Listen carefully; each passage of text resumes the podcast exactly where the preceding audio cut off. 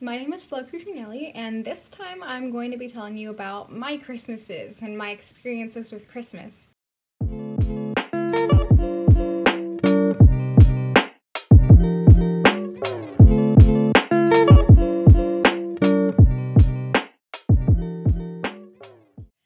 So I guess I'll break this down between Christmas Eve and Christmas Day, because we have crazy traditions for each. So for Christmas Eve, as soon as the day starts, um, we have this new tradition where we would basically go to downtown San Jose, and we'd have a bunch of people from our community in Morgan Hill, people around San Jose, and we'd have tarps laid out all along the sidewalk of the, I think it's called the um, Saint Francis Park or something like that, or the Saint Vincent de Paul Park. And so what we would do is we'd lay out these tarps, and we'd have piles and piles of donated clothes that we'd sort out between men, women, sizes, pants, skirts, whatever you, category you could think of for clothes, we'd sort it out like that. And so then what we do is basically all the homeless people know, because this, I have no idea how long this tradition has been going on. I think we've only been doing it for like two or three years, but everyone knows about it. Everyone who is homeless knows about it. So you have a bunch of people that are already alert of their Christmas Eve surprise, and they all come over and they get into a nice line, and then we have them all come and pick any clothes that they need, anything warm, anything new, just anything to make them happy on Christmas Eve. And we also have a bunch of like McDonald's gift cards to get them something nice and warm to eat. We also have little granola bars, waters, oranges, everything to, I guess, make you comfortable. And for like the women, we'd have feminine products and stuff like that. And basically it was a way to ensure that everyone had a great Christmas. I think it's important that no matter where you are, everyone deserves a little bit of light in their life, especially if it's around Christmas time, because I think that is one of the best holidays for giving and receiving and just making everyone happy. And so I think that was such a gift to be able to experience. But before we did that, um, it was really just waking up uh, early and starting food. My dad, like I mentioned, is from Italy, so cooking is a very big part of our life. He's a chef, so he kind of knows what he's doing. And so what that meant basically is we were learning how to cook new things. There was tons of food being made all throughout the day. We'd make cookies, we'd have our meat, we'd have side dishes, everything cooking, brewing, bubbling on the stove. And then our relatives would slowly start to filter in. And so this kind of included my uncles, my aunts, my cousins, grandma, grandpa, other grandpa. Everyone would kind of pile in, everyone bring their dogs. And then we'd all have the fireplace set up, everything's all nice, we have refreshments, we have hot cocoa, all all sorts of stuff. I think every year consistently my um, my mom's stepdad, Bob, who is like the American dream, he always sits on the corner of the couch with like either a Martinelli's or something, and he's either petting my cat if my cat's inside, or he's just enjoying his nice soft drink as he watches us play solitaire. Now, like, speaking of solitaire, we had games. We had games sorted out everywhere. We'd have games of Crazy eight, Monopoly, Uno, anything to get competitive, because my mom and her sister are really competitive with each other. So every Christmas they'd have like this crazy standoff of yelling at each other over scores. And I think that was just so much fun for me. And so aside from that, we'd always have Christmas movies playing consistently. The entire time we'd have a Christmas play, um, one played. Our classics were obviously A Christmas Story and Elf, and the stop motion of Rudolph the Red-Nosed Reindeer, which was honestly such an amazing thing to have on D V D, because I don't think we would have been able to find it if we didn't have that D V D. And so always watching it, always playing it, replaying it if we needed to, playing games with each other. We would be allowed to open one Christmas present at night. Just like a preview present, we'd be able to open one before Christmas Day. And we'd always try to, like, figure out what was the best, but, like, what was the best one? Like, what's the one that we want to open tonight? What's the one that's going to entertain us for the rest of the night?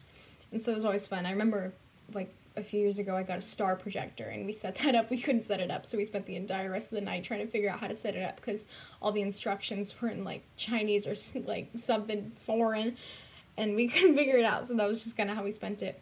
And there is this big, big, big thing that we do. So we track Santa. Every year we track Santa. It's this little website that we pull up on the computer, and it shows like a little Santa on his sleigh icon riding around the world map.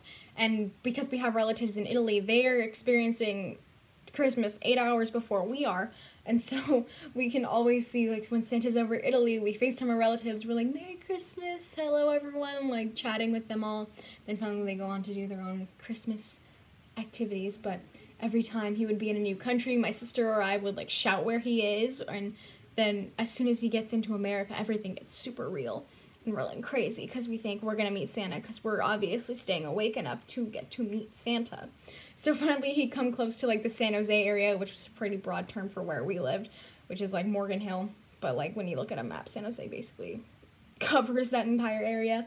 And so, basically, when Santa would come, one of our relatives would sneak into the garage and put on this old Santa suit that we had, and they'd have a sack full of little candy canes. And what we have, which is a pretty unique tradition to us, we'd have keys. Like, any kind of key, no matter how small, how big, brass, silver, painted, wooden, whatever, we had keys. And every one of us would get a key every Christmas, and we have little key collections. I already have mine out. And it was just something that, like, was totally normal to us, having keys for Christmas, because it was just a collection, and it meant something. It meant this was our Christmas key. This was means this is how Santa's gonna find our home this year. It was like a tracker for the elves.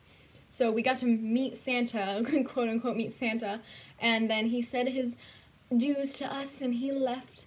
And then finally, the night was winding down, we watched a few more movies, our other family members left to their house to go to bed, and we tried to go to bed as soon as possible, although it's really hard to sleep when you know Christmas is right around the corner.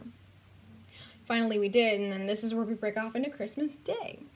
Christmas Day always started with my little brother or my little sister t- uh, jumping on me, trying to get me to wake up fast enough. And what we would do, which was kind of stupid, um, we'd go to the Christmas tree and we'd sort out our tr- presents between us. And so when we sort out our presents, we'd like try to like figure out whose was whose. We'd give them to each other, and we'd make forts out of our presents with like little blankets as like a nest. And we'd nest in our blankets and watch movies until my parents finally woke up, because we weren't allowed to open presents until they came. And then we'd sort out like what do we want to open first. We'd put them in lines. What kind of present was I gonna open before all the others? Like what's gonna what's gonna make it or break it? Because we didn't want to start with the big one and end with like clothes, you know. Although I do love getting clothes for Christmas. And so finally we'd open all of our presents, FaceTime any relatives that couldn't make it. And then we try on all our new clothes, and we get all the stuff that we wanted, and we go migrate over to my grandma's house. And my grandma's house is where we spent Christmas Day all the time. We'd go to her house, we'd open presents there, and we'd always have our Christmas, I guess you could say, breakfast, Christmas lunch, and Christmas dinner. And we would also, which is kind of funny, is every time after dinner, we would watch scary movies. Every single Christmas we'd watch a horror movie that came out. Last year we watched It, because my uncle has this crazy server that gets all the great movies that come out, and so we'd watch It. And then before we watched, I think, The Conjuring. Not really very Christmassy thought to have. Not a very Christmassy thing to be watching horror movies on such a joyous day, but you know, it was completely normal for us. My mom always loved horror movies, so I guess we just kept watching them, and I love them. I'm obsessed with them. And I guess that kind of just made up our Christmas, enjoying being in each other's company and enjoying the traditions that we have, no matter how weird or how different they are. And I think everyone should hold those traditions near and dear to their heart. Everyone should, if you have a tradition, honestly, keep it up, because that's really important. And you never know who has a different one. You never know who has the same one. So how are you supposed to know unless you keep doing it? I know definitely I'm going to keep giving keys to everyone for Christmas, because I think that's so fun and so entertaining. So basically just enjoy your Christmases and enjoy the time you have with each other, and if you have a tradition, talk about it and enjoy it and keep it alive no matter what, because that's what makes your family your family, and that's what makes your Christmas your Christmas.